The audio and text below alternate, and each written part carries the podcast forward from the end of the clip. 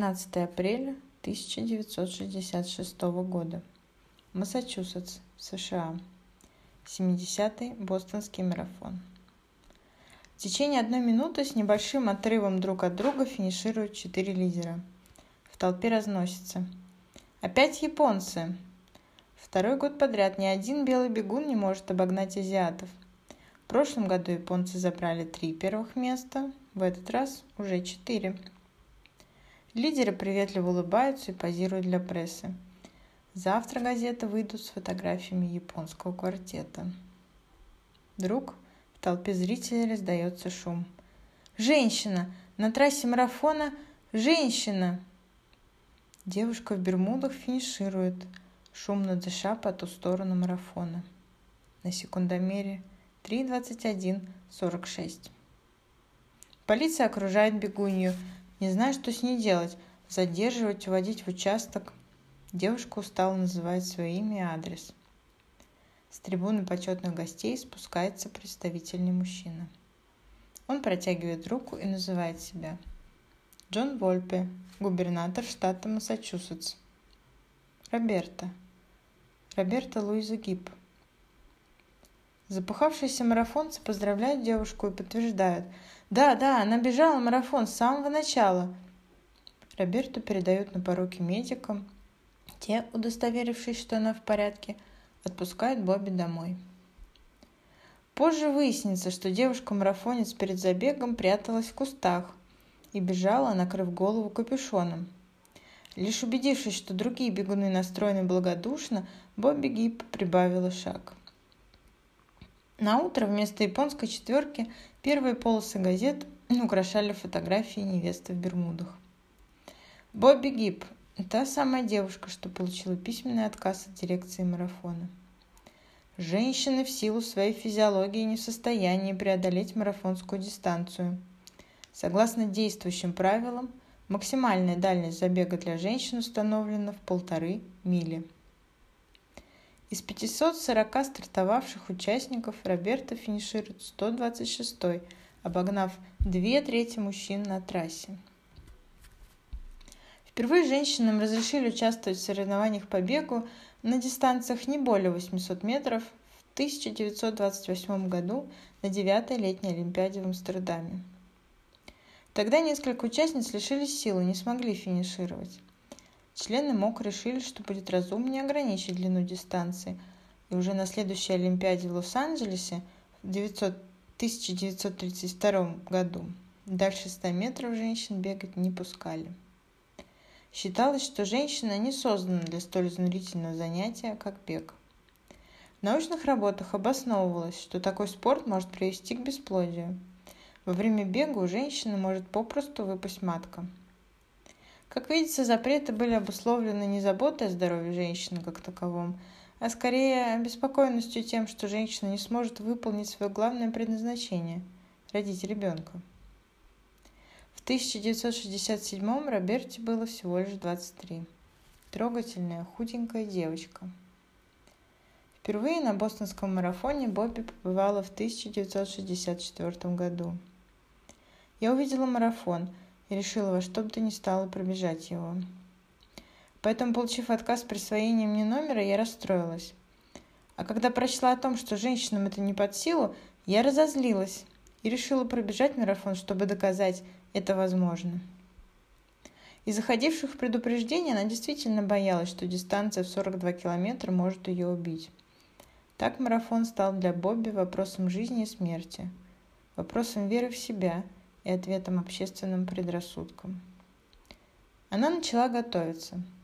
Без тренера, без книг, даже без обуви. До выпуска первой пары женских кроссовок оставалось около 20 лет. Я стала бегать в тапочках для медсестер – Каждый день Бобби испытывала себя, бегала все дальше и дольше. Тапочки медсестры стирались пара за парой. Бег стал для меня духовной вещью. Я хотела уйти от общества и от его жестких идеалов. Я не имела ничего общего со спортом, не знала ничего об этом мире, но я никогда не останавливалась, когда нормальные девушки падали без сил. Вообще-то я так и не стала нормальной. Вначале ей помогал друг, который на мотоцикле отвозил на место старта с постепенным увеличением дистанции, но возвращалась Бобби всегда бегом. В 1965 году Бобби взяла автобус отца и пахальный Volkswagen T1 и отправилась на запад, к Тихому океану, в Калифорнию. Каждый день она часами бегала в новом месте. Оставляла автобус на стоянке, бежала сколько могла, затем возвращалась, ехала дальше – она подмечала вершину далекой горы и весь день проводила в пути до нее и обратно. Бегом, конечно. Каждую ночь она спала на открытом воздухе, чтобы чувствовать единение с природой. Холмы Массачусетса, травяные поля Среднего Запада, открытые прерии Небраски, скалистые горы Сьерра-Невады, океанское побережье Калифорнии. Она была готова к бостонскому марафону но бостонский марафон не был готов к ней. Бобби Гиб отправила заявку на участие в феврале 1966 года. Ответ пришел от директора гонки. Вы не будете участвовать, потому что это мужская гонка, и вы физически не способны пробежать 40 километров.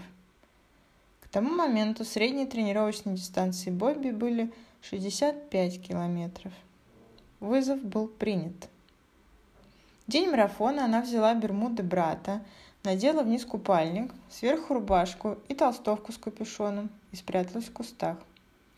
Через несколько минут после прыжка в толпу Бобби поняла, что перегревается, но боялась кинуть кофту. Бобби не знала, какая реакция затем последует. Она одна посреди бегущих мужчин. На обочине толпа ликующих людей, которые ограждает полиция. Ее могли запросто арестовать или напасть на нее из толпы. А значит, вся двухгодичная подготовка, весь риск, смелые мечты – все зря. Но, к удивлению Бобби, все развернулось на 180 градусов. Для бегунов в майках и шортах не составило труда понять, что бегун в капюшоне – девушка. Кто-то попытался ее остановить, но на защиту стали другие спортсмены. «Эй, снимай шубу, если хоть кто-нибудь попытается помешать тебе, будет остановлен в ту же секунду». И Бобби скинула толстовку. Новость о бегуне полетела по толпе. О Бобби заговорили в прямом эфире на радио. К удивлению Роберта, мужчины хлопали ей, женщины плакали. Через 20 километров, когда она пробегала мимо женского колледжа Уэлсли, все студентки собрались у дороги, чтобы приветствовать Бобби Гиб. А на финише ее уже ждал губернатор Массачусетса Джон Вольпе, специально, чтобы пожать ей руку. Бобби придерживалась темпа до 32 километра, когда ее стопы стали кровоточить из-за неподходящей мужской обуви и непривычной твердой поверхности асфальта, и все ее тренировки обычно проходили на природе. Мне оставалось всего три километра, а я буквально шла на цыпочках, вспоминает она. Мысль о том, что если я не добегу до финиша, то это подтвердит неспособность женщин к бегу, заставляла меня преодолевать боль от мозолей, голод, дрожь от напряжения и двигаться к цели. Я не могла остановиться, несмотря на то, что чувствовала адскую боль. Если бы я не финишировала, женщин не пускали бы на марафон еще лет пятьдесят. Бобби прибежала в первой трети марафона и была уверена, что смогла бы еще лучше, если бы не тапочки медсестры. Из-за отсутствия номера Бобби не признали официальной первой девушкой-марафонцем. Первой считается Кэтрин Свитцер, которая годом позже, в 1967 подписавшись инициалами, похожими на мужские, все же смогла получить номер для участия в бостонском марафоне. На третьем километре Кэтрин распознали, сам директор забега с криками «Эй, это мой марафон, убирайся!» попытался стащить Кэтрин с трассы. За нее заступились бежавшие рядом мужчины, и она благополучно закончила дистанцию за 4 часа 20 минут. Бобби участвовала в этом же марафоне, но снова без номера и регистрации. Ее время 3.27.17. Результат Кэтрин Свитцер также не засчитали, но она навсегда вошла в историю. В 1972 году женщин официально допустили до участия в бостонском марафоне – а в 1984 женский марафон был впервые включен в программу Олимпийских игр. Для многих людей финиш на марафоне – это квинтэссенция их мечтаний и тренировок. Иногда я смотрю фон, финиш Бостона, и меня переполняют эмоции при взгляде на тех, кто пересекает финишную черту. Когда я финишировала, я почувствовала невероятный подъем от того, что сделала. Это было социальное заявление.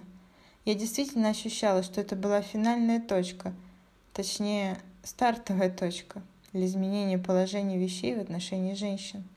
Непередаваемое ощущение триумфа.